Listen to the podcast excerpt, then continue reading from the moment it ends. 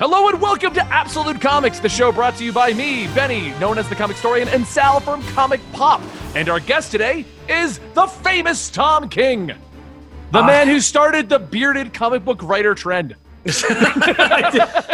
I did before me. Everyone was clean shaven, and they all That's had right. hair. And then I like, See, I was avoiding the hat and the hair, and I was, I was just going bearded, like just Yeah. to leave you with that. You know, Brian K. Vaughan was like, I like how that guy puts himself together. And then Meltzer was like the same, and then Bendis was like, huh?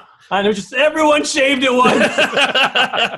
yeah, that's That's true. None exactly of them how are- it works. anyone you think is bald in the industry, it's all del- it's all deliberate.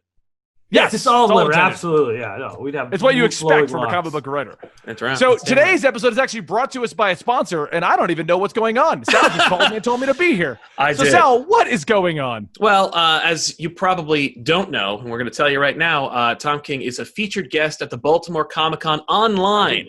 That's right. Baltimore Comic Con is going to be online October 23rd to the 25th, Sunday the 25th. Uh, Tom, you're talking to Dave Gibbons in a one-on-one talk at Yes. 2 p.m. Eastern, and uh, you're going to talk about Rorschach and Watchmen. It's going to be freaking researching dope, man. Dave Gibbons as we speak. I'm Oh rereading yes! oh my God! I swear to God, man, that's one of my favorite Dave Gibbons things of all time. Is Batman Yes. vs Predator. so good, right? Literally top two best Predator books. Uh, uh, uh, okay, that two. Wait, book wait. If that's me. the top two, what's the other one? well, uh, I I I like Predator Cold War. I don't know if anybody else. That's, a deep cut. I know. I'm sorry. I was, I was, I've never even heard of that book. So Like, I think it's gonna be like Predator versus Archie was Yes. just Archie my vs. jam. Predator 2 uh, is my favorite. Uh, but yeah, that's going to happen at 2 p.m. on E- Eastern on Sunday the 25th. And then at 7 p.m., you and uh, Cecil Castellucci will be discussing the Kirby Fourth World remix based on, of course, uh, Your Mr. Miracle and the Female Furies series, uh, which sounds exciting. Uh, Sound exciting. I don't know why. It did, I don't know why that didn't dawn on me, but those, of course, would make sense to work together. I know. God, And did you guys know they're both from New Genesis? They're both Kirby things. Uh, and finally, on Sunday at 9 p.m., he'll be part of the uh, Streets of Gotham panel with uh, Cecil. Uh, is it Yoel Jones or Joëlle Jones? Joëlle Jones. Thank you. You just But, answered. but it's Mikel Janín. okay. So, yeah, so it goes. is it really Mikel Janín? Janín? Yes. Janín. Okay, cool. Have I'm terrible at pronouncing writers and artists' names, and I always apologize when I have to pronounce them. Like I just called you Tom Kong for the longest time, and then I called you Tom Taylor for the longest time, and that's apparently a whole. No, no. That's a that's a thing. I get that a lot. Well, just don't try to pronounce Mitch's name. Mitch's name is impossible to pronounce. yes. I- Is it Garrett's, I- Jared's? We don't know. It- yeah, those, those, those letters don't. They seem very simple, but they don't go together in the human language. They just No. don't make any sense at Don't all. worry. The one time I met him in person, I called him that artist guy that did that work. He's like, that's I- right. That was me. I- He was like, his, his name is Mitch, but that's way too form. That's way too personal. yes. And I don't know how to pronounce his last name. So So uh, Sunday at nine, you'll be on the Streets of Gotham panel with Cecil, uh, Joëlle Jones, and Bryan Hill, and you can watch all those panels online at actually YouTube.com/slash Comic Pop and at the Baltimore Online uh, Comic Con, which is at BaltimoreComicConLive.com. Check it out. Uh, okay, that was all the that was all the work. Uh, Tom, thanks so much for joining us. We'll see you guys next week with an all new episode. And that's. Sweet. I feel like I nailed that, guys. Amazing. Ball jokes. They'd be so pissed if that was the show. Pronounced that, that should be the show. And you That's know it, what we'll do? We'll put padding where we just leave everyone's web camera up for the next hour. Like everyone leaves. Yeah, just you go take just yeah, like go do stuff. Yeah, just watch Yeah, cartoons. just- yeah, just me checking my email. Come on, did you like my script? Did you like it? I like that. So, just okay. setting scripts and just hoping for feedback immediately. That's it. That's, all you do. That's what it is to be a writer. You're like the next email could break my heart or make my day. Yeah. That's true. Don't worry, I feel the exact same way as a YouTuber because like the video goes up and you're immediately like refresh, refresh. did you like refresh. it? Why did why are okay? I've got first guy first, first, first. Okay, where's the real people? Like, yeah, yeah, yeah. Oh God, they hated it. Don't read another comment. I'll just I'll just go on my phone. That's all I'm gonna do. Comments. so I wrote, okay, when, when my book came out, when I did, I was a novelist first, a failed novelist. But when my book came out, you, you, it was you know 2012 so there wasn't immediate there was twitter but they wouldn't read a book that same day and comment on it but you, you you but what novelists do is they watch amazon to see if you're like 'cause y- your ranking goes up or down and you kind of refresh that all day long and you're like Oh. sweet i'm the 55000th read book instead of the 56th i'm famous you know I've made it. Call mom I've again. made- yeah Yeah, yeah. mom i broke the 100000 mark I'm almost there. Who is this? called my we have your enough mom. royalties you can quit your job I made it to thirty-two thousand. Yeah, that, so that's uh, similar.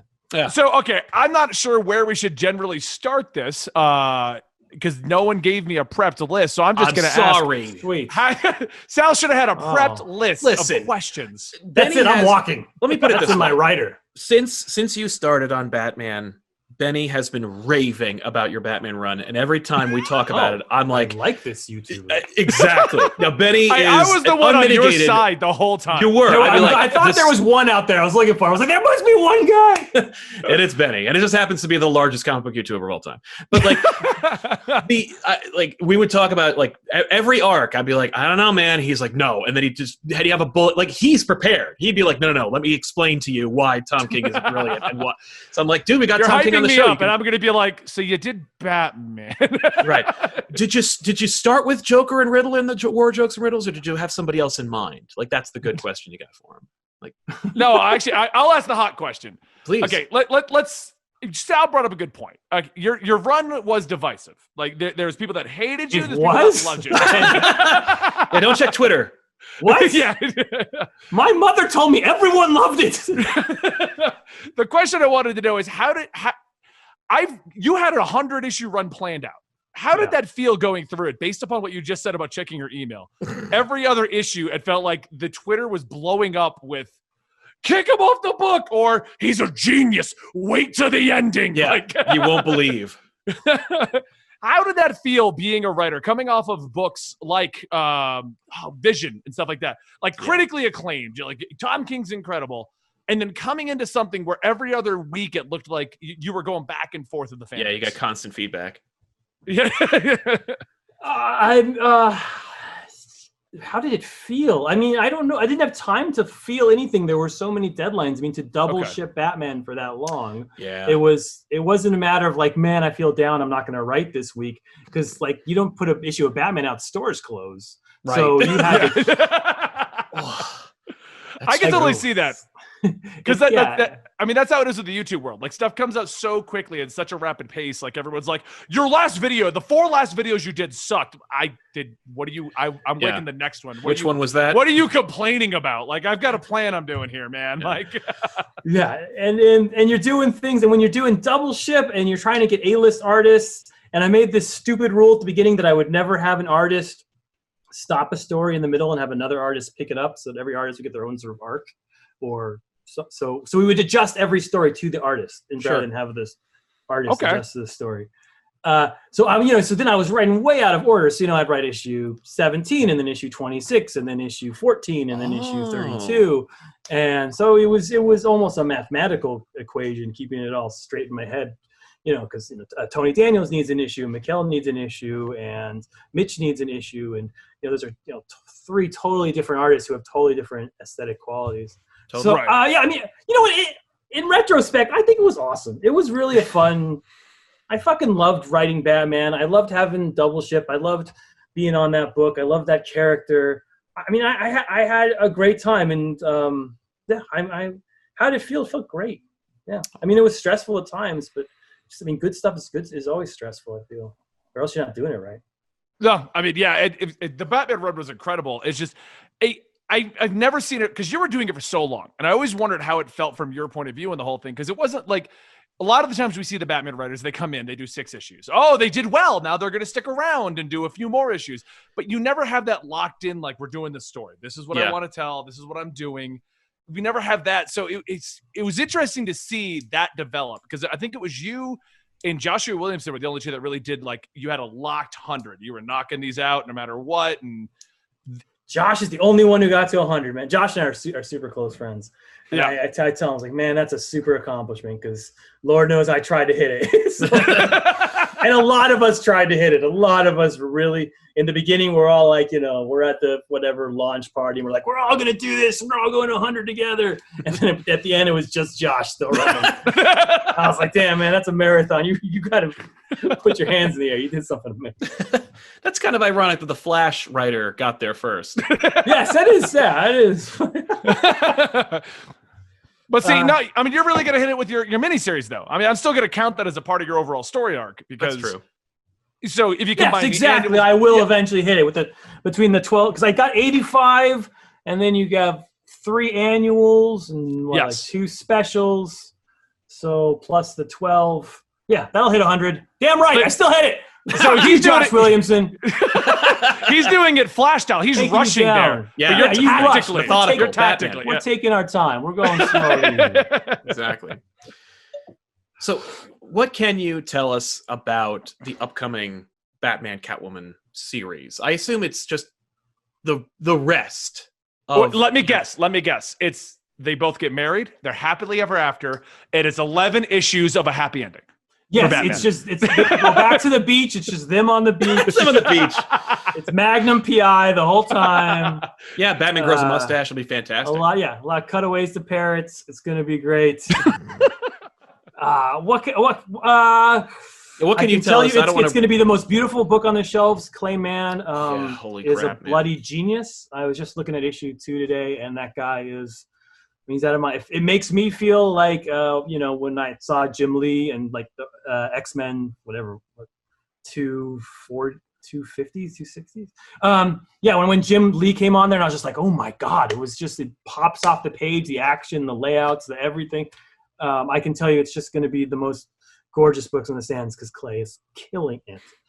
Uh, and what can I tell you? I mean, it's it's very ambitious. It's more ambitious than I thought it would be. It's more ambitious than my ending of Batman was supposed to be. Mm. It's a huge time-spanning story that goes from the sort of first. Um, it, it takes place in three different time periods. It takes place after their the Batman Catwoman first hook up.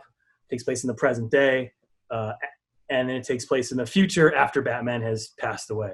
Oh, so it's- So it's so you, you get an expanse of a whole Bat universe and a whole Bat life that goes from him just being the beginning of a, a, a superhero, fil- figuring out what it means that he's fallen in love with a criminal, to, to his legacy and what his daughter Helena and what, what her feelings on her father are and what and what Selena's uh, feelings are. So it's just, just it's a huge scope. It's a way to pull the camera back and tell the biggest Batman story I can tell. cool. I'm excited. I, Yeah. I, I, I'm I'm the one that was just toting the praise of Tom King the whole way through. My only complaint with your run Go was did, go. did was, was it preemptively decided that Bane was going to be naked during the ending fights? or Always more naked Bane. I just I got to that last pages where he's just naked everywhere, and I'm like, he's naked a lot. Yeah, Like really- Well, it is still the it. same scene. that was Mikel had drawn him in the very beginning because I feel look, Bane's origin is that uh, you know when he was four or five years old, he got locked in a prison cell that Yes. flooded every night, and he was stuck there for 17 years, and so he had to tread water every single night and eat the fish that came in, grabbed them with his teeth. That's how he survived for 17 years. How long do you think his shorts lasted? Probably like a week. four- yeah, like a week. So he's naked the first 17 years of his life. So So you're I saying he's more comfortable. a character tree. Yeah, dude. If, if you were naked between the ages of five and 28, That's and your then that natural state. sort of yeah, that would be your natural state. When he wears clothes, he feels like he's coming down to our level. right. I, I love that there's a reason behind it. I just thought you were like two dudes wrestling. Let's Well, get it's them just naked. Bane's like Bane's just. I figured it was just behold, look at me and all my Yeah, oh, glory. that's it, very yeah. happy. Yeah, no, that's just he just Bane is you know he doesn't he has no compunction about his body. You know he's like see me naked, that's me. Yeah. You're welcome. Now I'll kill You're you. welcome. That's right. This is my gift to the world. My own nudity. I think that would have been a way better ending to the first arc of Nightfall if he just if he picked up Batman, he's completely naked, but for the Yeah, mask, on. toss him off the roof. People are like, that is an award-winning ending. uh, yeah, man. But in reality, it came from the first time Mikel drew him. She, he drew him on this. I don't. I don't remember in the script if I. I definitely don't think I put he was naked, but Mikel drew him on a, on the throne of skulls, butt ass naked, with the bald head, and I was Yeah. like, "That's the coolest thing." I don't, I, I don't know. I mean, maybe people. I just thought it was just so badass that he's just naked, he's got a skull up his ass. He doesn't give a fuck. like, come to me, you know. He's doing the Marlon Brando. Come to me, Marlon Brando. And yeah, I, I yeah. So I, I just that first image Mikel drew. So blame Mikel. It's his fault. Okay, Okay. all right, cool. I mean, I don't see anyone else complaining about it. No one brought up that you did Naked Bane. I just I needed to know Yeah. Naked Bane. Yeah, and now I'm explain getting an it. image in my head. You're just writing like Naked Bane, like really naked. Like But now we know terribly it wasn't. It was just so Bane and Mikel's like, right, naked Bane. Got it. naked. Apropos of uh your of, of, of naked Bane and, and your and your use of Oh, all the- Naked Bane. I gotta see where this goes. right. That's the name of this video. It's just going to be the origins of Naked Bane. Origins of Naked with Bane. Tom King. It's Yeah, gonna be with we're Tom King. so many. Yeah, Naked Bane explained by Tom King. That's not a lie. That's not clickbait. That's real.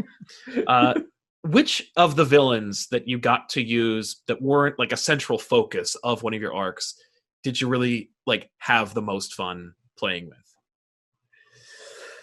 I mean, the obvious answer is Kite Man. I don't know if you consider him a villain, but like Kite Man, I, I had a just Hell yeah! it was always a joy. Someone had to say it. It's true. yeah, You could not. he's, yeah. I, I stuck him in. He he was put in just originally as a joke, um, and just to fill up a page. And I just fell in love with that character. I'm a huge Peanuts fan. I'm a huge Charlie Brown fan. My kid, my first oldest, is named Charlie after Charlie Brown. Oh, and uh, and he and of course famously uh, Kite Man is his name is Charles Brown. right. Um, and he, and he just and he flies a kite like kite. That was a joke that I think uh, Tony had um, Isabella added, and uh, but I so I love that concept of a guy who's just like he always gets fucked up in the end, man. He's like Charlie Brown, man. Like if that game's tied and he's throwing the last pitch, someone's hitting a home run off of him. right. So yeah, I, I, I liked my sad sack kite man, man. He was always fun, and it ends. I mean, kite man's on the very last page. Him and Bruce having a beer. Yeah, I actually did a video, saddest story in DC Comics, Kite Man. Like, I legit made that video. Yeah. Um, how do you feel about Kite Man's portrayal in Harley Quinn? Uh, Because I that's feel where I was going. that version is based on what you created. Because this whole hell yeah, I'm just here to have fun. I have a sad story. That didn't seem to. Kite Man was a nobody until you wrote Kite Man. What, what are you talking about? Kite man was a nobody. He was dominating the DC charts. How, how do you feel like this is currently your legacy, Batman and Kite Man? That, that these are the true. two that people know you for. Yeah. After all the amazing work you've done, it's Kite Man and Batman. I. I have a T-shirt that says "Hell yeah" on it, um, with like a big green T-shirt. I Nice. love it, man. I, I loved it. I, she, he cracks me up on that Harley Quinn show, and I think, uh, yeah, you know, S- Scott has his court of owls, and you know, um, Jim Starlin has Thanos, and I have a catchphrase of an old six. 60s uh, supervillain. So, you Yeah. know, I feel like my legacy is set in stone. I I've think you're made right. my contribution to comics. Now I will move on to film. Or, Everyone's like uh, Tom King. You know, he did Vision. He's done Sheriff of Babylon. He's done Hell Yeah. Yeah. that should just be your con banner. Is just Tom King. Hell yeah. That's right. That's all I got. Uh, so, I, well, you got another one? I was just gonna. I was actually gonna Trying to get all the Batman stuff out of the way. That's fair. Yeah, so let's that get all the everyone's here hooked for it all. Yeah, That yeah. we don't like double stuff. into your I other love. Batman stuff. yeah. Well, a question that everyone has had, and I've never seen you answer directly, is I don't know if we have to cut this particular one, but Oh, what? No, it was just was the Alfred decision yours or DC's? Because everyone likes to give you credit or DC. Like the, the fan base is divided. And Who can everyone blame? Let's ask. Yeah, I think that's what it comes down to. who do we pin the kick me sign on? I mean, that's. Uh, no, I, I think I've said this publicly. I, um, it was DC's. He was not supposed to die in the original. Okay. Um, I think if it, and even You to can the kinda point feel where it. when the issue came out, he it was supposed to be a fake out. You- and you can see there's a little like gas effect in the background because it was supposed to be a scarecrow, like they gave um, Damian scarecrow gas, and he saw his worst fear, which was Alfred die. That was supposed to be the little twist. Oh. And if you look closely, you can see a little gas. I think in the like you were planning for it at the time for that to be the twist. that was going to be the twist. And I got a call uh, from uh, the editor in chief of DC Comics at the time, Dan DiDio. Um, and he's like, Tom, I read, I read the comic. I love it. I want Alfred dead. I was like, you know, you you can get copies of these before they come out, Dan. I was like, you don't have to go to the store and buy them. I'll send you a PDF. right. Technically, shouldn't you Uh, have so one wait, so already? the, so the wait, the issue's on the shelves, and he's like, "No, no, leave it that way." Yes, that's, ex- that's exact. And so I called my editor. I said, "This is a dumb idea. I don't want to do this. I don't want to kill Alfred. It's not sort of how we." And um, and basically because because I couldn't think of because Alfred didn't die heroically. I was that that was my big problem with it. Like Yeah. Alfred can't die as just a A you know, victim. as just a victim. That's right. I didn't. You can die in superhero comics. Lord knows you'll come back to life someday. right. But I mean, if you do, you should back be right like, now as you a zombie, but Yeah, I honestly was expecting it to wrap to wrap up and we're in the next one. I was like, so how are they yeah, gonna bring back I- Alfred at the end of this book? Ah, okay. Alfred famously like died in what 1952 or something, and then came back in 1960. So he's he's been dead many a time. Yeah. Uh, uh, you would bring back Fat Alfred from the beginning, Yes. the one who liked to solve crimes himself. the one who liked to solve crimes himself. Yeah, exactly. Fat mysterious Alfred. Yes. So, uh, so I, I got on the phone with my editor. I was like, I don't like it because he just died a sort of victim death. And then we, I was literally walking my dog, talking on the phone, and by the end, we had come up with a solution where sort of his death was more meaningful and had a, and and, and it turned out that he was it was sacrificial that he chose to um to die to to save because he was supposed to do something and he and he and he, and he didn't. He, t- he told Batman he could do something and he didn't. That was another thing. I couldn't I couldn't have Batman endanger him. They couldn't make either Batman look like a a, a shithole or make Alfred not sacrifice. We had to solve that. Once we had solved that puzzle, at the end of the conversation, I said, I think we just killed Alfred. yeah, I told my editor. Was like, Yeah, I think we did. So yeah, Yeah. That, that that's it was it was at the end of the Batman run uh, when editorial was very much in my face a lot. And so Mm. that was one of I the, can one of imagine the that. examples. Yeah, it was because it was funny with the Alfred thing because you know you, you of course that happened and everyone's like Benny, what do you think about Alfred's death? I'm like they didn't hype that up at all. There's no way he's dead. Yeah. like it just came out thing. of nowhere. Like he's gonna come back in like two issues. What are you I worried was like about? Clayface. If they- Forget it. Yeah, yeah, that's what we all thought. We all thought it was Clayface. We're like, if, if- So- if they Which is if they were gonna kill Alfred, that would have been in the headlines, like what they did with the wedding issue. that would have been the thing. They would have told them weeks ahead of time. time. That's true. I- Yeah. but that's literally what I was saying. I was like, it didn't make any sense, and then he just stayed dead. I'm like, They oh. were like, what? I like that, That- we well, both that- thought That's one way to keep it a secret. Keep it a secret from the writers and the artists who actually write it. Yeah, just so you know, the to Tom, you killed Alfred. You're taking the heat for this. It was funny because you know usually I've killed people in the past. I've killed many. Who have I killed? I you know well Nightwing died in my first thing I ever did, and and I, I've I've killed characters many times. Yeah. Um, and Hot spot. I when Al- so when Alfred came out, I thought, oh, I'm gonna get a lot of heat. Oh man, Alfred's dead. But everybody was like, and I think this was influential on Dan's decision. Everyone was like, "Fuck yeah, Alfred's dead!" Like they really were kind of. the people at, oh, at the top were like, yes, No, no, finally. it'll yeah, the, the fans were like, "I want this," because when someone dies, it gives it stakes. It makes it- Yes. it makes Gives it you, gravitas. It makes you feel like yeah, you've you, you've gotten a you've gotten an issue that's big, and and I felt like what and Dan's intelligence was like. Now that they're so into it, to tell them it's a fake out would be would shit shit on the audience. And Yeah. I think I think that's was smart with Dan with Dan's observations. So um, from that point of view, from sort of the fans being like, "Fuck yeah, we like this, and we we're into this story now." Um, so uh, I, I don't I don't I don't regret doing it, and it led to good stories. And I really like that issue eighty three I did. 82 or 83 where we did the sort of death of alfred i did the longfellow poem and stuff so. Yeah. No, you, no, you did an amazing job handling it. I don't want you to think that I'm like mad that you killed off Alfred. I thought Right. the way you handled it, the way it was kind of thrown. What, what was How it? dare you? But it's just it, it, it was so it happened so suddenly. There was no hype for it. It wasn't like this issue Alfred dies. You know that we know how comic books like to hype themselves up. Someone dies tonight. You know. Yes. what comic books like to hype themselves up yeah. Actually, it's funny that Did like not we get get accused for clickbait so much, and yet you know covers are the biggest clickbait of all. With like a big starburst, it's like someone in this issue is gonna die. Like, come on, that's just well, let's bait. see. It's got the whole Bat family. Who hasn't had a, a solo series in a while? Whose solo series is not That's coming back? Uh oh. I, Yeah.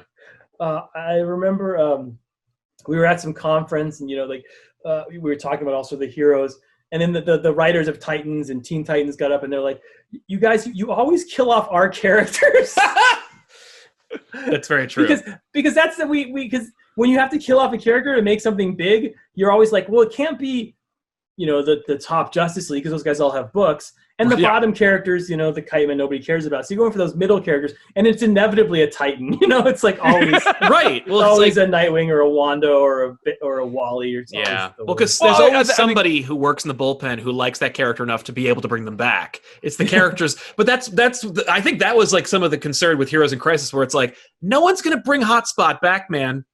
yeah, like, no hotspot. No one's gonna bring Okay, Lagoon I- Boy back. Like those characters are just there forever. The protector. Oh, yeah, poor yeah. No one's protecting the protector, man. That's done. Like Who's Okay, gonna speaking stop of- kids from speaking of taking you killing drugs? characters- Nobody. Nobody's gonna stop them. They're all on drugs. yeah. I'm talking, so here's the crisis. That was one of my favorite. You pulled up characters I didn't even know existed. Everyone that you pulled up out of and nowhere. then killed them. I I'm literally like this is my job. Talk about comics. And I'm like Googling, like, is that a real superhero? Yeah. Like was that really his catchphrase? Yes. Yeah, was that really what he said?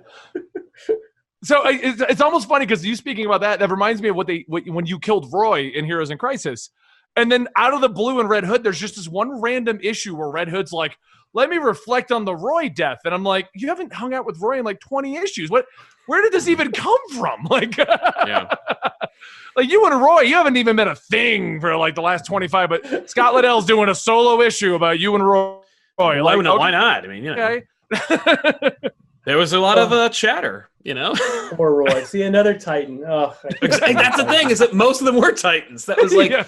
Oh, Yeah. yeah. were Titans. Yeah, it's sad. Well, I mean, do what? You, it was is Roy They'll all died? come back. I was gonna say, you sound really broken up about it. That's really. I mean, Well, okay. I felt like I felt like those mm, those middling characters like Hotshot hadn't had a moment in No. what, like ten years of Protect, and I gave them sort of big spotlight moments, so that now people can take off with them and bring them back and sort of right. They- Sometimes after a character a character dies brings. I mean, I'm I'm of the era that like I didn't read Superman until everybody told me he was going to die, and then I read the Yeah. shit out of That's- Superman. That's So- literally my entryway to Superman. Like I didn't read Superman until he died, and then read every. I didn't take Superman. Superman seriously until he died. Then I got Mm. really into Superboy, and you didn't kill Superboy, so we're fine. But- Yet. Yeah. um, Make a list. Krypto is going down. oh, oh! Don't kill the dog. uh, you're just gonna make a list of how many tiers can you? So I'm gonna kill Krypto. I'm gonna kill Kite Man's kid again. Streaky. I'm gonna, I'm gonna- kill Streaky. Comet the horse. That guy's Yes. Comet the horse. You know. Supergirl will be very broken up about it. Uh, I'm gonna kill off all the Titans but Dick Grayson. Yes. I already Already- shot him. It's already already shot her. and, ki- and killed him. I think in, in Greece. Yeah, I've killed uh, a lot of people have died. Poor people. so you know, Like- let's speak about your Grayson. Grayson was actually my initial introduction to you. yes. So, based upon your history with the CIA background and things like that, was how did you like? Was it your decision initially to be like, okay, Dick Grayson, Nightwing, I'm making him into a spy, and it's to be like every cool spy story you ever wanted, and it's to be here. Like, what what was the inspiration to do Grayson? Uh, it was desperation would be my inspiration. Uh, at that point, I was like I said, I, I had failed with my my novel. I was pitching um, stuff to Vertigo uh, uh, that was getting rejected back rejected. Like because I I had done a Vertigo short, um, and and I had pitches that kept getting approved and then rejected. So I'd be like, yeah, I'm a comic book writer, and then the last thing I'd be like, no, we've canceled this before it came. out. Um, Um, That which turned out sucks. really good because both of those ideas are turning into TV shows now. So thank you for rejecting them because I'll make more money this way. oh, no. So that's wonderful. You did a good job. Uh, so, um, You're brilliant. but but so at that point, and, but my editor was very nice. A guy named Mark Doyle, who sadly was just left let go of DC, Yeah. uh, who was ended up being head of their Black Label, and he was like, "I'm to get you on a comic," and uh, he was handed Grayson. It was yeah, it was a complete idea of like, let's make Dick a super spy. I think I don't know exactly whose idea. People have bounced it back, whether it came from Dan or came from somebody else. And so like super spy, and my editor was like, Tom was in the CIA. I like him as a writer. Let's get him on this book. And I said, oh, I don't know about this guy. So they brought in Tim Seeley to co-write with me, and Tim turned out to be the nicest, like just like my brother. And he sort of introduced me to comics, taught me how to write, um, taught me sort of the, the rules of the game, and uh, and it, it just turned out to be the best. Yeah, so I, what the spy idea wasn't mine. It was just happened to be sort of enough to get Okay. me in the door as a almost as a marketing ploy, I would say. Yeah, because I mean, it was it was actually like I hadn't read Vision, I didn't read Sheriff, I didn't do anything. I was literally like Grayson, and I got through it, and everyone's like, "Tom King, this guy's great. This guy's great." I'm like, I never heard of him. I don't, I don't care what he's writing. And they're like, "No, you've been reading his book this whole time." I'm like, oh, Grayson, this one's great. Yeah. and the first issue I wrote of that, you know, I was all, I was all wannabe Alan Moore back then, and, and still am. But uh, you know, yeah, I wrote it backwards, and it has like a secret code you have to figure out to make it make it work. That's kind of cool, though. That's clever. You don't have to brag on yourself on that. That's that's a fun idea. Uh, so they yeah they let us be experimental on this weird secret soup. But it was funny because you know they brought me in to make it like a realistic spy book, and that book is not Oh, no. realistic in any way, shape, or form. No, not at all. And uh, uh, even like we were doing, you you know this, like we were doing like call signs, and I was like, well, when you say your call sign, you start with your name and then you say the other dude's name, so like they know it's from you and to them. And I, and so I was doing that in the book, and they're like, Tom, this is too repetitive. He's saying his name too much. I was- I was like, it's like the one thing I can add. It's just like this is how you do. Uh, but yeah, so we even took that out. I was like, well, there's no real. Well, then what am I even doing Yeah. here? The only thing I did, only thing I dislike about what you did so many awesome ideas in Grayson, and it feels like once Grayson ended, everything got ignored. Like they're just like, yeah, Helena, she's doing her thing. She she was in it in in a s an organization. We're, we're gonna we're gonna ignore it. I was just like, all right, um, Yeah. A lot of those awesome ideas are Tim Seeley. Tim Seeley is a big idea, man. I just I just do like the little moment kind of things. Yeah, I Right. was more excelled at that. But Tim would come up with all like the spiral stuff and all this Grant Morrison stuff. That's all Tim, man. Tim ruled that book. He did so good. Nice. So okay, so is that why you then killed Dick Grayson later with a shot to the head? Were you I just did not kill Dick Grayson. Shot in the head. was that My- what, what what was the idea behind that though? Is it like I I don't like my Grayson run, so this is my way to get back at him, or my well, I mean, we so for people that haven't read my Batman run, I'm sorry, but so the whole idea of the Batman run is he goes up a hill to happiness to issue 50, and then Right. he goes down a hill to sadness to issue 75, and then he goes back up to happiness. So it's kind of like a arc or a W. Um, so we were so between issue 50 and 75 are like For Batman's Wayne. worst days. Uh, and so as part of his worst days, we're doing this thing where he he recovers and, and like we did an issue um, with Matt Wagner where like Grayson like you know oh your girlfriend left you one of those kind of and your your your your best friend is a dude takes you through it and he brings him up to happiness. I was like at that moment when he's finally back to happiness, I'm gonna shoot Grayson because I'm gonna show him that everything is terrible. Right. I'm gonna tear Batman fucking to his bones until he just like can't. And then show you that Batman's the one guy that if you tear him to his bones, he's gonna get back up. That's the whole point to make him to hurt him as much to show you that that he he can always be that guy who's like I'm still here. I'm still um, here. That's yeah. And so I wrote them a memo, I, I or memo or an email. I said, look, I'm gonna shoot Dick Grayson in the head at the end of this issue. Um, I will bring him back to life in the next issue. I will Zatanna him. He's not dead. We're just gonna he just gets shot, and I'll Zatanna him, and it just that's it. And we will. That's all we'll do. And then, they, and then again, almost with the Alfred thing, they're like, "No, we love him being shot in the head. Let's ride this out." And and so then I pitched to them. I said, "Okay." I was like, "This is what they're." They're like, "What? Do you have any ideas?" And I, I, I said, "How how about this? Um, what if he has to recover from this and it takes him a while and and he goes to Tim and Tim helps him recover, and Tim takes on the Nightwing mantle and we do an arc Oh where in, in Nightwing where Tim is Nightwing and also helping his brother recover." And uh, Tim wasn't that- even that doing my anything then. second that would have been dope. Yeah. so it was Zatanna and then Tim. And uh, and they're like, no, no, no, no, no, no, we got it, we got it, we got it. It's Ric we got it. We got it from here. and People no, are man, love people who love it, they love it. They do. and um, so so God bless them for loving it. So that's all I have to say on that issue. Fair enough. Yeah. So that that that was, and then at some point you're just like, okay, like I said, my job was to get more Batman comics out. My job wasn't to make Nightwing comics. Right. Like, all right, you guys know what you're doing, and and and and whether they did or not is up to your judgment. I love that wording. Whether they did or not, that's, That's up to you. I'm just saying out of this at this point. Washing my hands of Ric Grayson. Yes. That's, that's up to you. I was not. That was not my idea. Don't put that on me. Again, it was first going to be a Zatanna, and then going to be the Tim thing, and the Tim thing would have been seven issues or something. I don't know. Um, but yeah, Very cool. I like that idea a lot. Damn. Uh, I'm just lamenting things that never never exist. Uh, yeah. So the uh, the Superman up in the sky book. Can we talk about that for a minute? Because oh, I love that book. Yeah, Yeah, so do Oh, I. have we, have we Uh, run Batman into the ground? Is it time to I move feel on? like. Well, I don't want to. I don't want to spoil anything, and I you feel can't like run him into the ground. So I'm saying he's always he'll gonna get back up. He's, okay, so he'll come back up later in the discussion. Let's go to yeah, Superman. we'll, yeah, exa- he'll get back up in this episode. Uh, so, uh, the the I call it the Walmart initiative. What uh where where did that start for you? Like where did your involvement start for their decision to like make a Superman book to get you involved? Did you have Yeah, the Superman pitch ahead of time? Like where did that come from? I am telling a lot of Dan DiDio stories. Uh, so there's another Dan DiDio story. Uh, this was the yes, and so uh, Dan came to me. We, we had just done an event in um, Washington, which was on um, PTSD, and I, it was really great. I got to sit with like the Surgeon General was sitting next to me. It was super cool. Cool. Um, and afterwards, Dan came to me. We had, we had dinner, and he's like, "I have it. I've solved comics. We're gonna fix all of comics. No problem. we, we've got a shelf in Walmart, and that'll solve." I was like, that. I was like, "Oh, that's great. Yeah, what could fix I mean- comics besides a shelf in Walmart?" Um, but he's, he's, he's like, "We were, we want to do a Walmart comic, um, and you know, to, to spread comics beyond."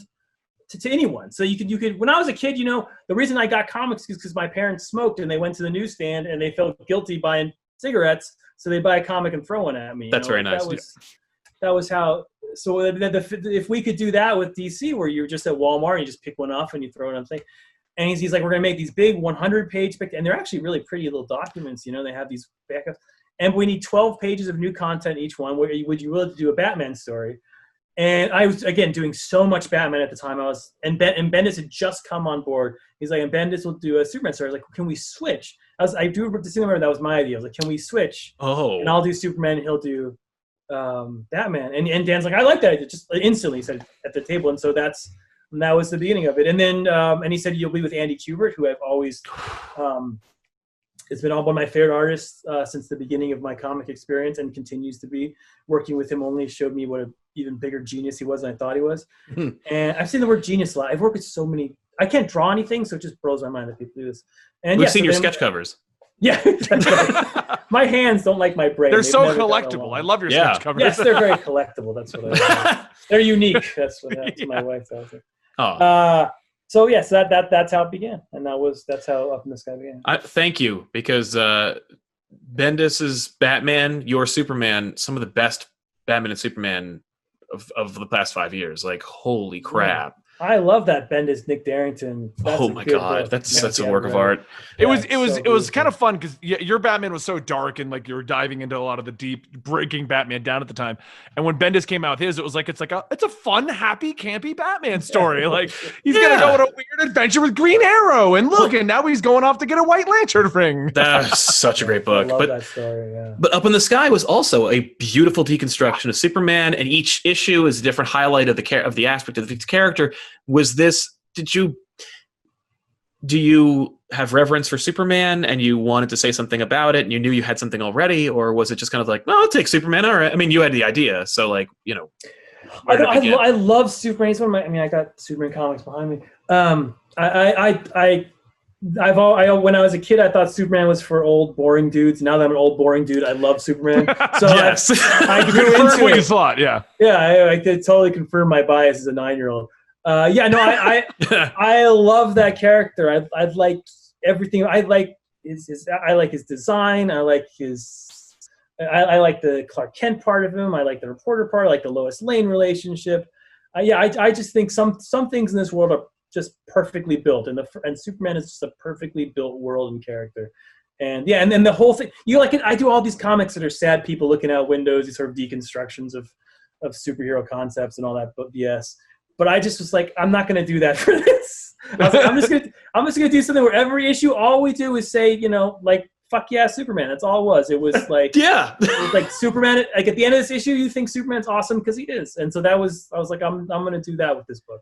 Yeah. Well, I mean, it was total like- fun, and it was so much fun.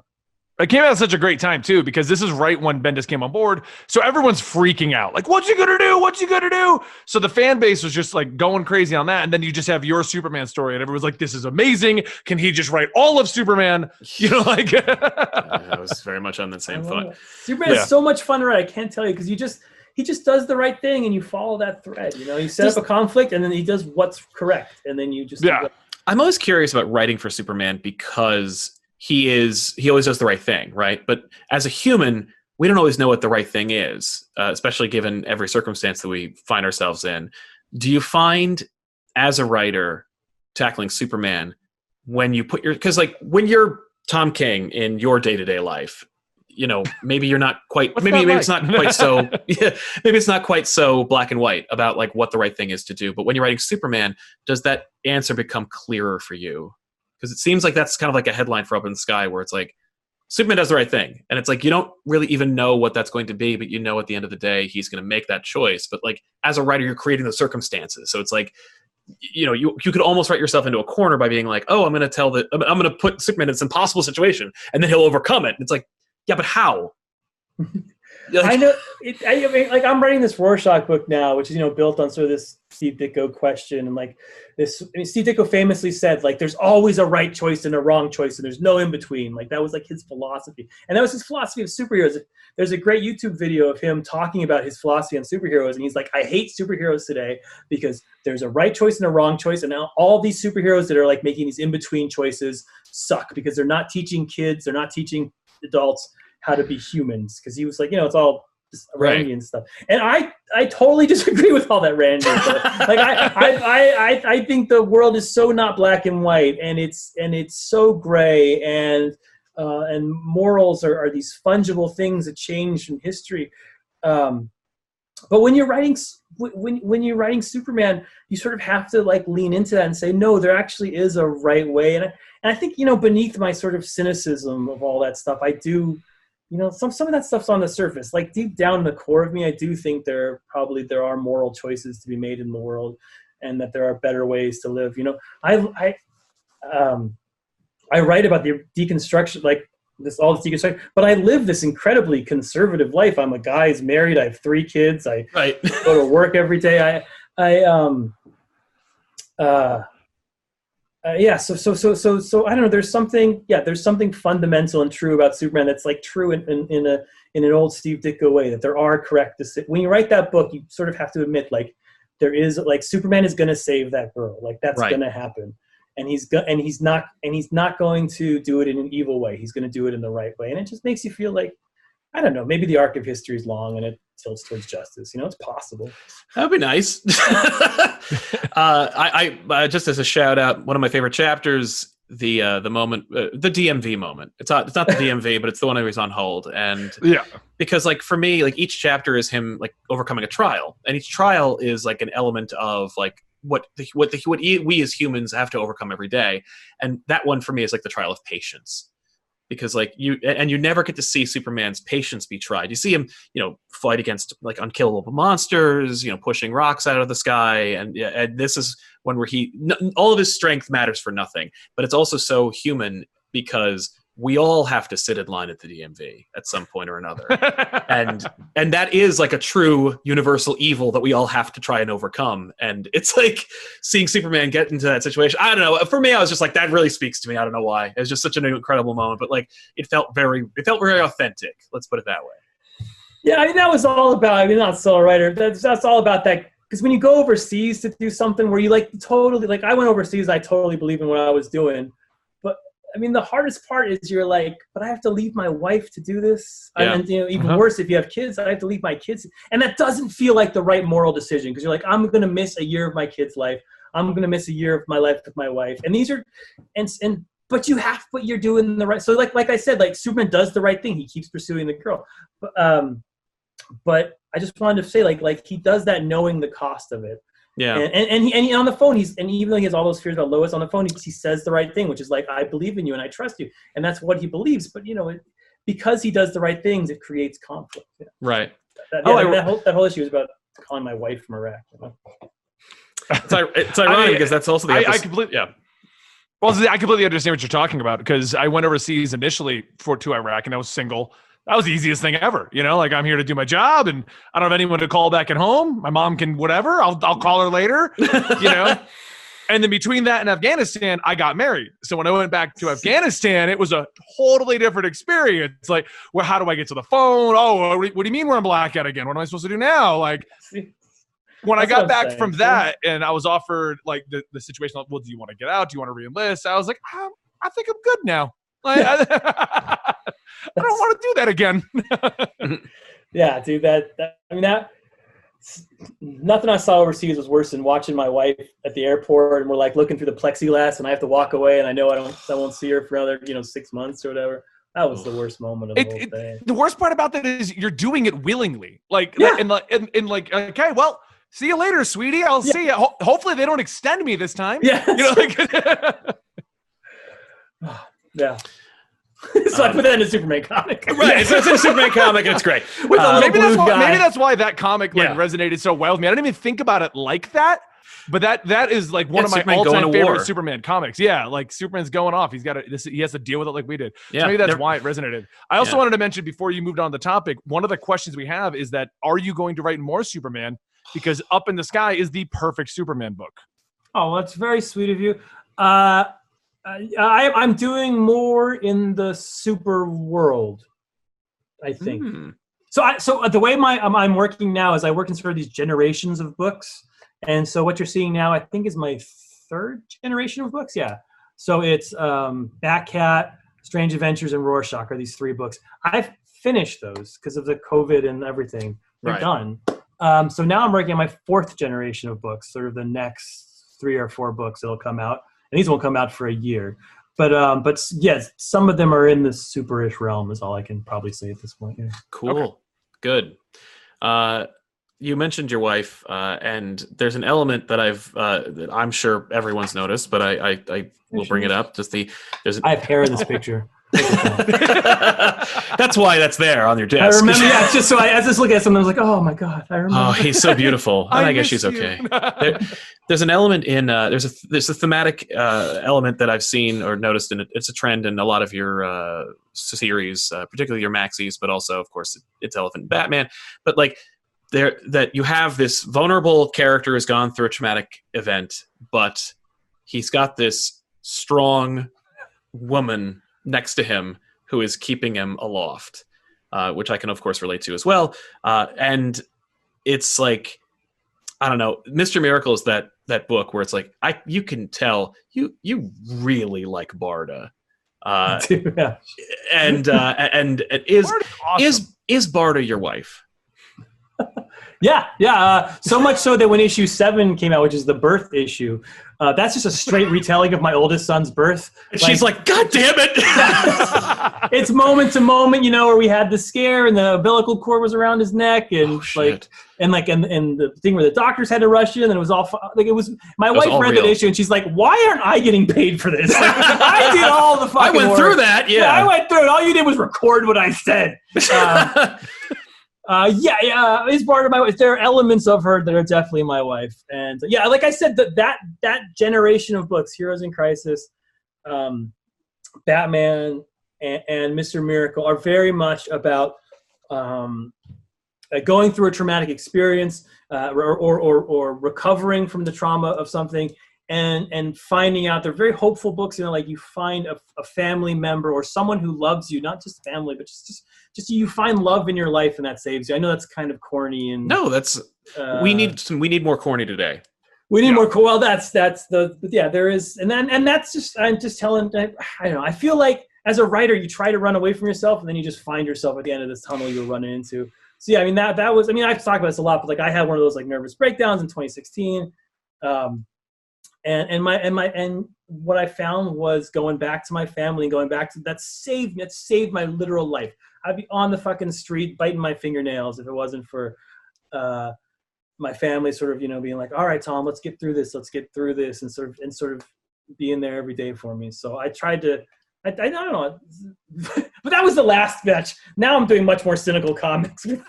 Well, we're doing Rorschach. You can't get much more cynical than that. Uh, yeah strange adventures is like almost a deconstruction of that because um, not deconstruction but a uh, I mean, the, the, the relationship between adam and alana is much more complicated it than seems that way. Strange Adventures Yeah. ma- is an achievement. It's not. It's like we're not even halfway through with the book, and it's. It's, It's made me care about this character. I mean, Mr. Miracle. made Mr. Miracle did the character same I didn't thing. care. Yeah, I didn't care about all about Mr. Miracle. Everyone's ranting and raving about your Mr. Miracle, and I'm like, "Ah, what? No, I'm not going to read a story about Scott Freeman. Why would I read that? Loved that whole book. I've always wondered what is up with the veggie platter because I love veggie platters. oh, the now. crudite. Yeah, the crudite. and how do you feel about Darkseid is is a running joke everywhere. Oh, I we're seeing it everywhere, man. Darkseid is in. Darkseid is here. like uh, Superman is. Uh, it- yeah, it's in the Superman Harley Quinn in show. Death metal. Didn't they just do something in Injustice with it too? Yes. That's what I have. I have Darkseid is in hell yeah. I'm just a Yeah, catchphrase kind of guy. It's not bad, man. Hey, listen, that's two. You know, Yeah. Two. just do it. That's only one. Like that guy didn't get paid. But like even Uh, with even with your vision, even with your Mr. Miracle, even with your uh with with the, the Vision Mr. Mir- I, yeah, Strange Adventures. Strange like it's the Adventures, third one. We just talked about yeah, I just mentioned. Yeah, uh, like you do such a great job just telling this condensed story. th- This this like maxi series where you just make me care about a character I didn't care about. yeah. And even even when you get to those pages, I'm like, okay, panels, panels, panels, panels. Oh, okay, God damn it, Scott Freeman, what are you doing now? You know, like- Well, just you know- overall, you make me care so much about these. I do you prefer doing these maxi series versus something like Batman, where Like you're an like, ongoing. yeah, Yeah, I I I do. I, I prefer these sort of novelistic. Begin- Those were the comics I love. As a, co- I mean, I, I read comics. Fucking, I mean, you can look at my room. It's just all trades and and, right. and original art. I'm seeing Uh, original pages there too, which is yeah. Oh, Oh, that's that's that's up in the sky up there on the wall. I have the whole no, the whole boxing issue. I have the whole thing in, in Oh, grids up on my God, wall. that's so good. Um, yeah, Yeah. Andy's art is beautiful. Yeah, Uh, but yeah, I mean, I grew up. You know, I read comics. I still read them monthly, daily. But the ones that like touched my, like blew my mind, were these were like things like Squadron Supreme, were things like Watchmen, Dark Knight Returns, um, uh, Challengers of the Unknown, the Tim Sale, Jeph Loeb one. Uh, but like, like like these these sort of twelve issue contained series where they took rather obscure heroes or I mean I know Batman's not obscure but it, like it, it, at that time he wasn't super super popular the Dark Knight Returns came out yeah, and uh, and twisted them and, and and focused on them and gave you a beginning, a middle, and an end. Where at the end you walked away and you just felt like empty, but in like a way that gave you so much energy. You know, you just felt like oh, like I've been. Oh, I've, I've, you know, to me, it was literature. It was, it was, it was the highest high of comics. You know, and Yeah. I've been chasing that, and um, and so yeah, that that's what I'm trying to get at. That's the high I'm trying to get at is just to sort of reproduce those experiences of what it was like to read Watchmen when I was a kid. You know, that first time. That's I mean, really there's something to be said about a book that doesn't have to keep going. We were just talking about problems that we have in comics in general.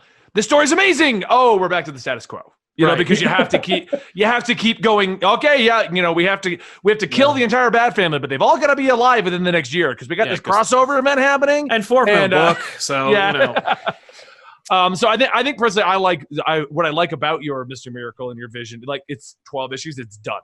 There's a story that's been told.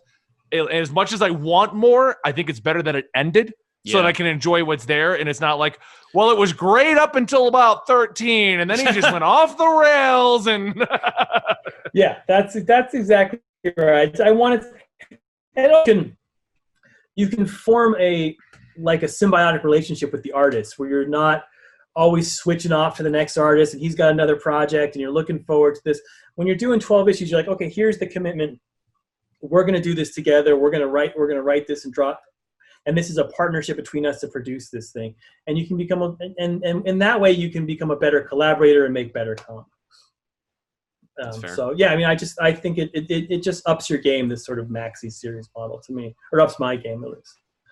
did you get a call from Marvel because of the red tornado scene in Heroes in Crisis? what? no, I didn't get. I nobody was like, "Hey, Tom, just want to let you know, fuck you." Click.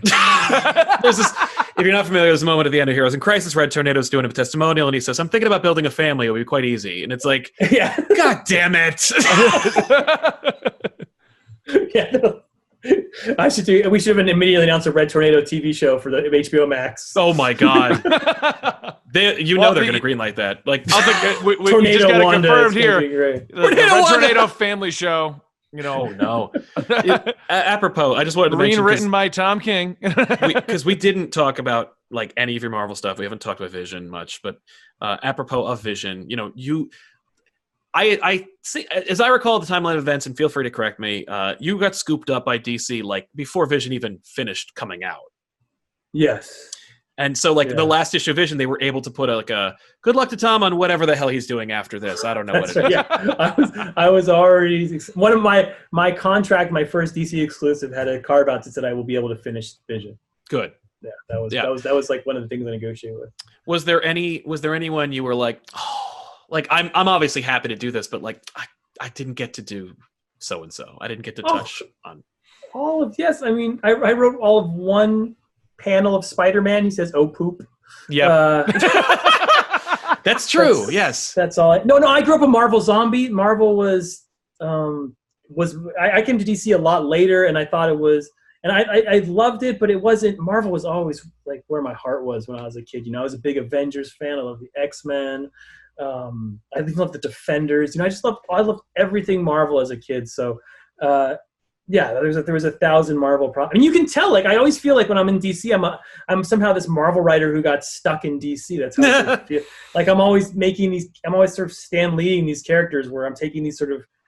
Um, I feel like Hickman and I are the exact opposite. Like he's a DC writer who got stuck in Marvel. Yes. Like, like I he takes characters and in brilliant ways he makes them into gods. Like Yep. Hickman turns like you you read his you read Fantastic Four X Men. You read his characters and like suddenly you're like, wow, I am on fucking Mount. I'm on I'm on Mount Olympus. I'm with Zeus and I'm overhearing a conversation between gods yes. and and, and he writes them that way and you actually believe and i use and i do the exact opposite where i'm like hey you gods come down to earth we're going to talk about uber you know Yeah. like That's right. uh, and veggie trays and like, like i do i do the exact opposite and which i think like that's like the marvel in me like marvel was always about you know put put human into superheroes and dc was always like put gods into humans and Yeah. we just got somehow got put in the wrong companies me and john Actually, I think that works in your favor though, because yeah. a lot of a lot of the DC writing comes across the same way. We're gods amongst men. You must treat us as such. Uh, you're, we're going to try to try to be humans, but you write the human story. Yeah. So your perspective of having that human story in the world of gods makes it stand out. I think it does really well in there because of that. Like you're writing a Batman that's completely different than every the way everyone else writes Batman. You're Yeah. writing your Superman is completely different from how other people write Superman, and that's what I think I enjoy about your writing in the DC world.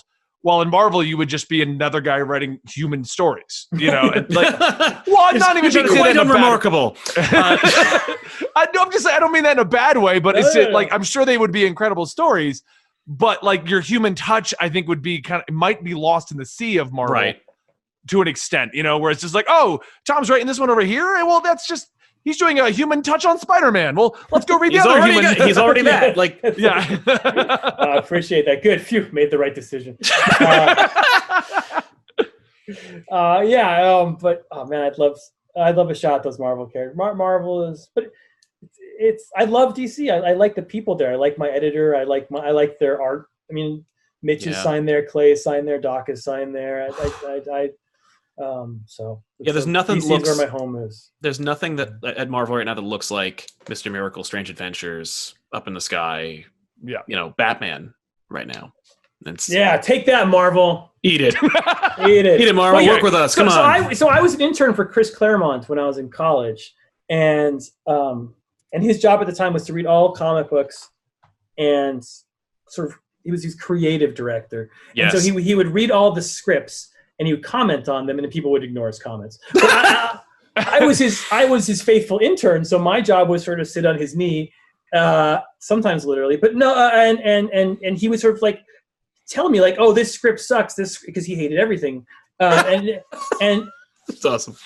And but but like you do that for you know you're six months and you're 20 years old and it's Chris Claremont who I worshipped as a writer. Yeah. like and, and his his calling card was always like these these characters aren't human these characters aren't you know his idea was like if you have a power your power costs you. If you're um, you know if you're rogue and you can you can touch somebody and get super powerful that means you can't touch people. Like he's like you you put your your weakness in your power your power costs you something there's a cost to everything you do and i just remember chris just banging that into me and banging that into me and i said it never got out of me in terms of story It's really cool.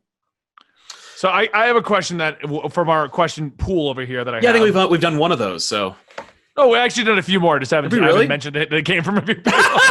well, because a lot of them I look at, like this particular one, where the question is, was Thomas Wayne always a part of your plan for your Batman run, or was it surprising? It, it was surprising that he played a critical role in the end game of the run, and and this is what's happened with most of these questions. I read these and then go, no, that is it. So here's how I Ooh. want to. Sal, shut up.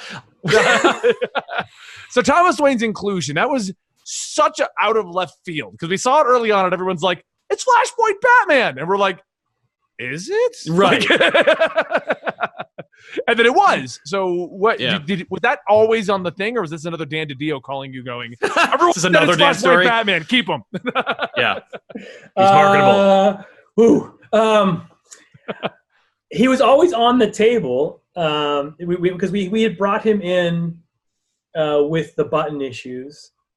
Um, and and I, I really liked that sort of last line of "Don't be, be Batman," and I liked him as a character because he was such a shithole Batman. Like people forget, like he was really bad. I mean, his, his wife was the Joker and died in front of like he had huge traumas and and he would kill people and he was like um, Yeah. and then and and Josh wrote that line where where like that's his last words to Bruce like don't become Batman I like that idea um, and so he was supposed to play a role but it was supposed to be more of a Darth Vader to Bane's Emperor kind of role Hmm. where like yeah where he would be sort of the enforcer to Bane um, and as it got longer and long, along like I said editorial was more heavy in the last or 25 issues of the run and they very much wanted to elevate him and diminish Bane Hmm. and that's what that's what ended up happening they kind of switch yeah, places. so they, I- they- I do love some of the comments. Places. I do love some of the comments you've gotten from that. Like he made Thomas Wayne a bad guy, and I'm like, did anyone read Flashpoint? Like that Yeah. was that was the whole point of him. You He know was what his- bad Batman. yeah. Yeah, His no, if Batcave is just a bottle of Jack Daniels and a gun, right? Like it's That's right. Like, I mean, like Yeah, no. Uh, on- once Brian Azzarello gets a three issues with you, you're no longer a good guy. That's like the rule. this is very true. Okay. So I just I, I've like, I've Oh, been yeah. scanning through these. Uh, yes, he, he was he was always. If you read the if you read his miniseries in Flashpoint and read him in the Bane books, he was always sort of the he was not the good guy of the Flashpoint. universe, Right. sure. he never was. It was just like he was the Batman who at the last second made the right decision, but that was it. That was like That's right. That was his only saving. And his right decision was to kill somebody, which Batman would never. Which do. Batman would never Yeah, do. exactly. Yeah. So he's But already a just failure. I just loved the comments that we get like, Oh, oh, he ruined him. He ruined Flashpoint Batman. I'm like, this guy was the mass murdering Batman. That was his whole character. yeah. was his thing. he was Batman with with a, with a gun. Yeah. Yeah. That's Uh, that's not Batman. Um, I, I'm just just this is you don't have to answer this question uh, if you don't want to, but how is the New God script coming along? Uh, I mean, it will just be all platitudes because it's kind of boring, but uh, it's it's going well. Um, What's the yeah? What's the copy? Like it's going well. We're very excited. yeah, we're going- yeah. I can't say anything. It's just because if I, it's the movie world. Like you say, like one thing it gets spun out into this thing. But I, I mean, yeah, I mean, it, I, I can tell you it's still going. I can tell you Ava's very invested in it. I can tell you that Warner Brothers is very invested in it, and um, and that Uh, take I was that. working on, I, it. I heard the literally spin- today. I'm gonna. I heard what you just said. Uh, Tweet. Tom King confirms spin-off. Uh, Big Barda series on HBO yeah, Max Big to tie solo in. series, HBO Max. Uh, Female Fury series. Here it comes. Uh, Um, but it's it's very. It's, I mean, this is my first like Hollywood thing, and to be writing a big old Hollywood movie is definitely an, an eye-opening experience. It's Oh, definitely new. As I you can like I like that. I, I, I like the wording. Eye-opening. It's an eye-opening experience. It is an eye-opening experience, but it's writing a script is. I mean, they're fun. I, I, I it's, comics are still my first love. You know, I'm, do, I'm I've done TV shows. None of it gets made into anything, but uh, but I, you know, I've done TV shows and I've done I've done Hollywood stuff.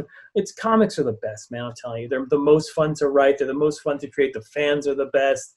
It's it's it, you can reach heights in comics that you can't reach in movies. I know I'm, I'm like the only person who thinks that in the world, but I think it.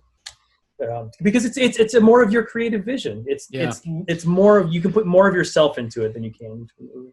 True. Yeah. Well, I mean, you Fewer also have no budget to worry about. You don't have to worry about like, well, I want to do this big scene. Oh, but we're over budget. Now. Yeah. you know, like Yeah. All it does I'm is pretty sure no one's going to be like, artist. we're over budget. They can't draw that half of the scene, so you would get half a panel. Yeah. It's funny you say that, but I I think it's almost the I mean the opposite in my experience in that like when when you're a comic book writer and you get to be a script writer, you immediately because comics you can do very few like big dialogue scenes. Like you can do maybe two pages of two characters talking to you. Like I did Strange Adventures today, and there's two characters walking and talking for like three pages. That's Yes. like as far as you can go, which Right. is like just. But in a in a film, you can do you know five minutes of dialogue. It's so much more dialogue than you could ever fit in a comic. And as as a as a comic creator, like sweet, I'm gonna write a bunch of people sitting in a diner talking. Like, I need to do? Like, I don't need to do Space Wars anymore. I want to do talking scenes. Yeah. Um, and then when I when I do comics, yeah, people say, "Oh, there's comic books. There's no budget in comics," but that's a total lie because the budget of a comic book is how much your art, how much time your artist has to spend on that Right. page. Oh, That's true. Yeah. And um, and, and and I'm such a dumbass because I like my artists and they're my friends. So if I'm like, "Hey, Clay, can you draw me 30 dudes um, and they're all zombies?" Um and they're all dancing on horses you know like Right. he's gonna he's gonna call my wife and be like what the fuck is this guy's problem right. but like, He's like, I- telling on you.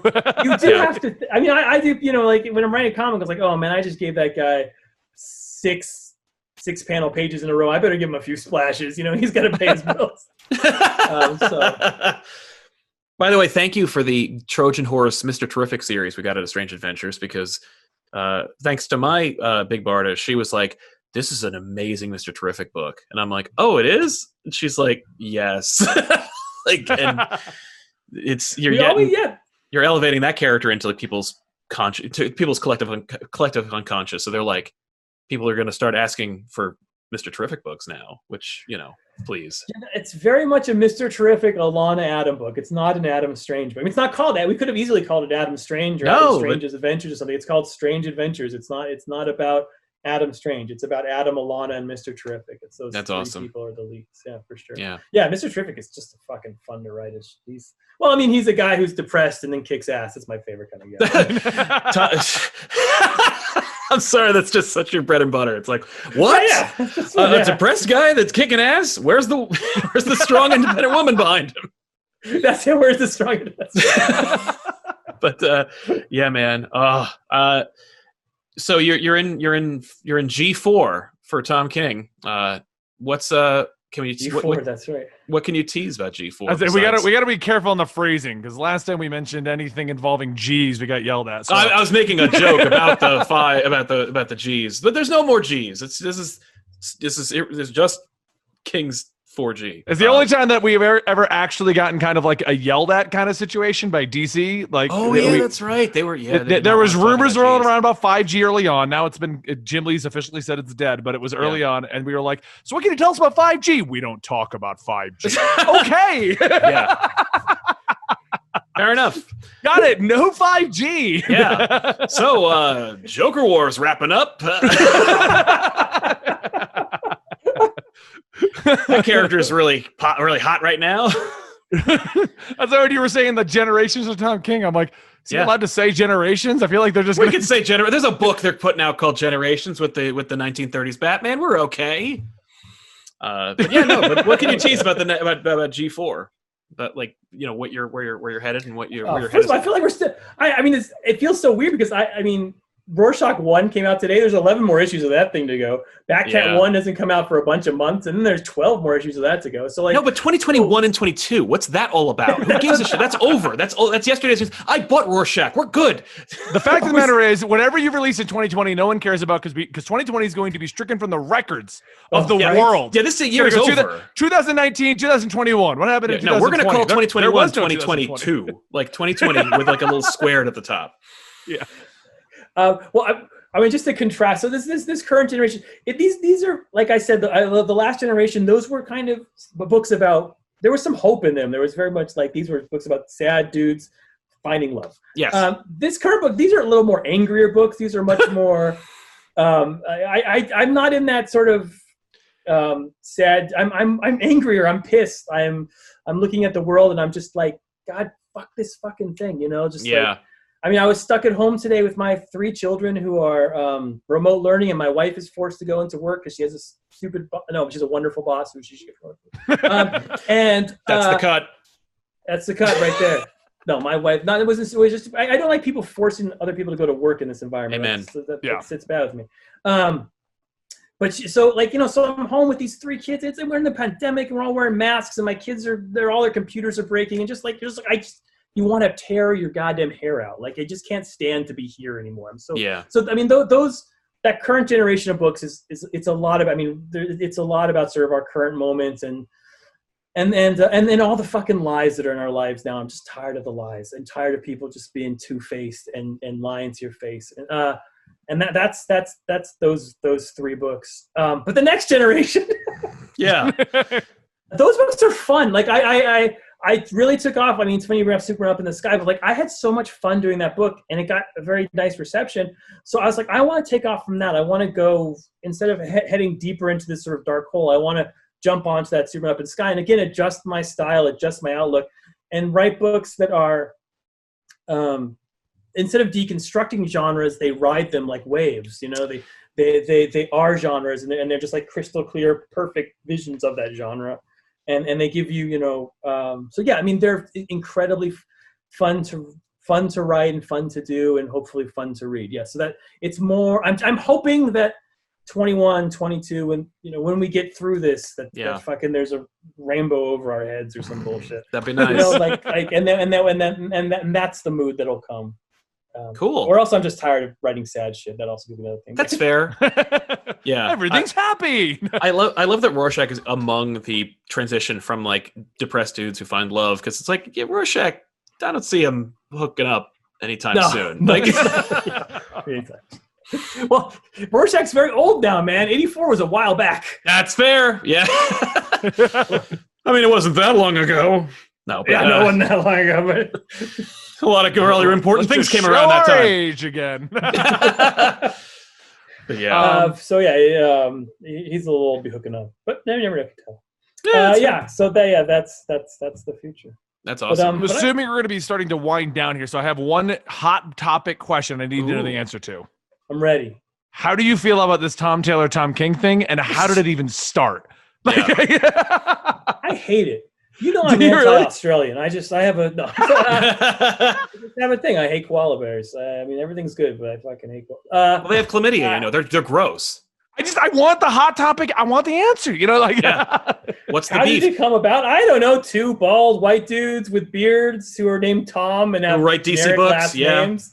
And well, I, I always books. assumed that there must have been like some misprint initially. Yeah, I would have assumed. Yeah, it was like a off. like Variety was like Tom Taylor's writing the New Gods movie. And it's like God, damn right, it. right, and because you two go back and forth about it all the time now, which which makes it even funnier. Yeah, But I was like, where did this start? Like somebody, something big had to make put the wrong person's name on something. I don't. You know, it's funny because so Jeff King, um, who's currently the showrunner um, on Netflix for oh my stupid brain is breaking. Um, he does. the That sounds like a good superhero show. on Netflix.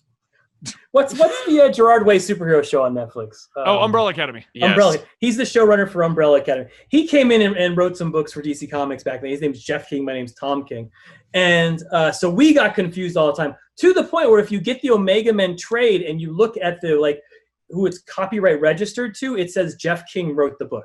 So like, oh no! it really? like even DC registered a, a book under Jeff King's name that I wrote. Uh, so uh, we'd already, I already had the Jeff King, Tom King problem, and then the stupid Tom Taylor comes along. I don't, I don't know. I think, I think a lot of people just confuse us, and it makes sense. I would confuse us as if I was, I was that way. I, I uh, when I was a, who were were creators I thought were the same creator as a kid. I don't know. I probably didn't know this. That John Romita Jr. and Senior were different people. I didn't know they were different There's people for the longest Junior time. in the Stu- early Stu days. Buscema's. yeah, yeah. I was just always curious. John and Sal, I didn't know if it was a joke you guys started off, or like I was like somebody had to. It it had to be a mix-up at some point. There had to be a real one that came through. And We- speaking we- of your Omega Men, by the way, what happened to the the Omega ring you made and the Omega Men? Like, can we get a sequel or just something? Can you be the guy that brings back Kyle?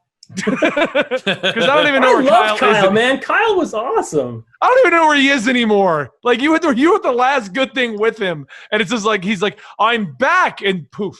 yeah. Like- And Morrison's like, not on my watch. yeah, like Yeah, dude, Kyle was super fun. Um, people forget that character because he's cool. Because every other Green Lantern was picked because they have don't have fear, but Kyle just happened to be in an alley wearing a Nine Inch Nails T-shirt. yes. And then literally Ganthet's line is, "You'll do." How? yeah, yeah, that's you're right. the greatest among us. I remember. I remember reading. I, I know. We're, I know. We said we. Should, I, I just said we should be wrapping this up, but I remember reading Omega Men. I was so mad at you because I am like one of the. I have a Green Lantern tattoo right here. I'm like. It's. I'm like. I, yeah. I love Green Lantern, and you're writing him, and I'm like, Kyle's got no ring. What the hell happened to Kyle? Because like you open it and like he's just Kyle's got no ring, and we're just we're not doing that. He's not a Green Lantern. And I'm like, what is wrong? Why would you do that? Like, Yeah. Yeah, that's that's a typical Tom thing. Tear him down and then build him back up. But people are so pissed when you tear him down. That was another guy I killed. Yeah, I killed Kyle in the first eight pager. I chopped his head off. Um, Yeah, yep, yeah, killed him, no ring, everything was gone, and I was just like, because I my, my I, as as a fan of Green Lanterns, try to you know not really getting everything you're doing at the time. I'm just looking at it like, why even use a Green Lantern if you're not going to do it? Like, Right. What's even the point? Listen, Kyle had a long history. He was an artist. he he dug Resner. Come on, like he's a good he guy. Doug Resner. he's one of the few Hispanic characters that has prominence Yes. in the DC universe. Yeah. You know what I've just Yeah. realized now that I'm talking to you? You're probably the only writer that I ever always start hating, and then I love where it's going. Like, it's one of those like, oh, he's done it again, and then you're like, oh, he did it again. yes, I'm the asshole.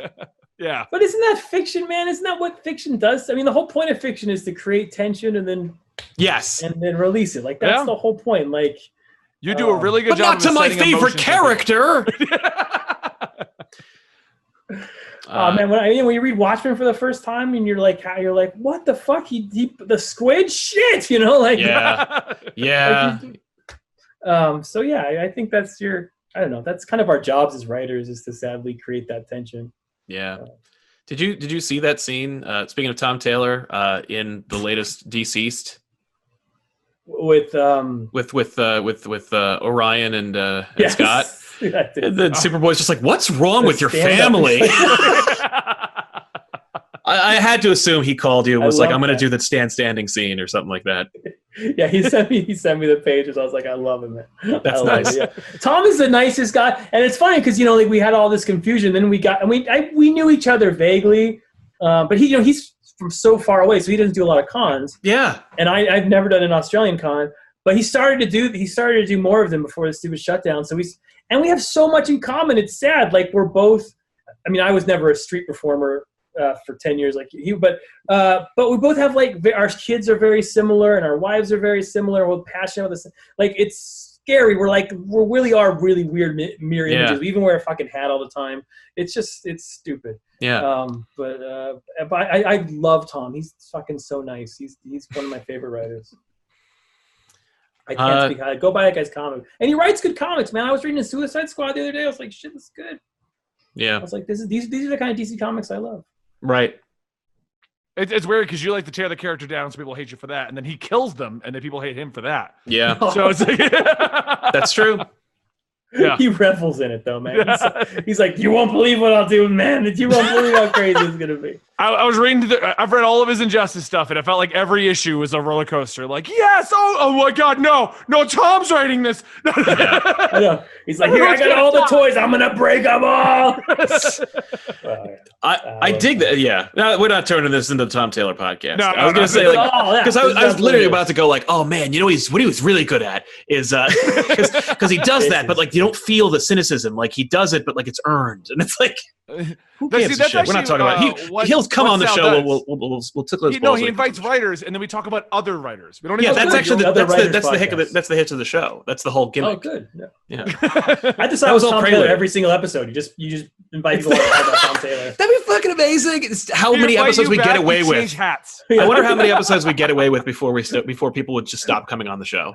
We're like, okay, so you've you know you wrote Mr. Miracle, you're great. Uh, but that being said, we're going to talk about DCeased, obviously, because Tom Taylor uh, is an incredible writer. You're like, that's cool. Yeah, he's great. But like, we've just we've been talking for two hours about Tom Taylor. What the hell? I can just see the email that Tom Tom King sends to his editor. Like, I'm never talking to those guys Yeah. again. Like, Blacklist, no. I assume that's already that there's already a list. Don't Oh, like of course, yeah, no, No. list, yeah. the no list. Yeah. yeah, not those guys. Um, but yeah, man. Uh, and we've earned that right today. Definitely. if nothing else, this episode has proven that we do not deserve to have Tom King on the show.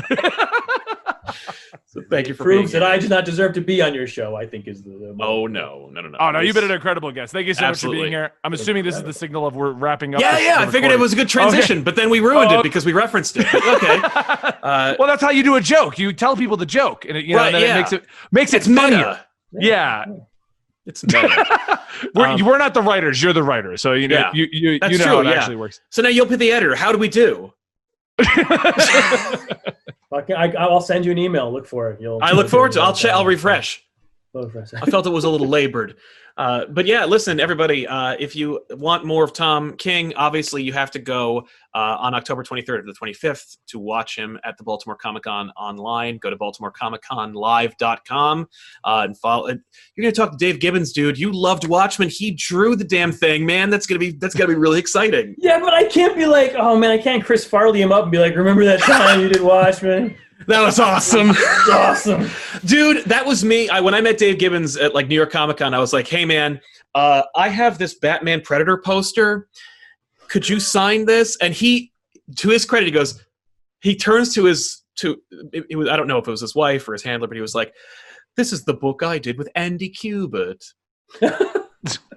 And uh, it was batman and the predator.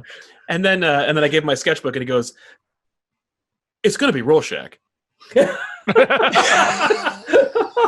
like, that's fair. I don't care. He's like, all right, here you go. what a delight. Which is another reason why I have to check out this panel. Uh, obviously, also, you're going to be talking to Cecil Castellucci, uh, Kirby Fourth World Remix uh, on at 7 p.m. Uh, and more. Fr- Sunday, 9 p.m. Uh, Streets of Gotham panel. So many more creators. Watch it all. BaltimoreComicConLive.com. Tom, where can everybody find you and and and, and get more of your work? Uh, what's your socials? Tell them all. Uh, I'm I'm not very on the socials very much, but I mean I'm, I'm on uh, Twitter. I'm Tom King TK, but I'm not there too often these days. And I'm Tom King underscore TK uh, at Instagram. Um, but more importantly, I have books on the shelf, so just buy Rorschach. Damn right. um, if you or, or buy Strange Adventures, and I've been saying this a lot. Uh, go out and vote, please. You you can skip buying my books if you just go out and vote. you can you can take a break and and I'll send and, and we'll get there. But that's the most important thing right now is get your voice heard and get out there and vote, please. Amen.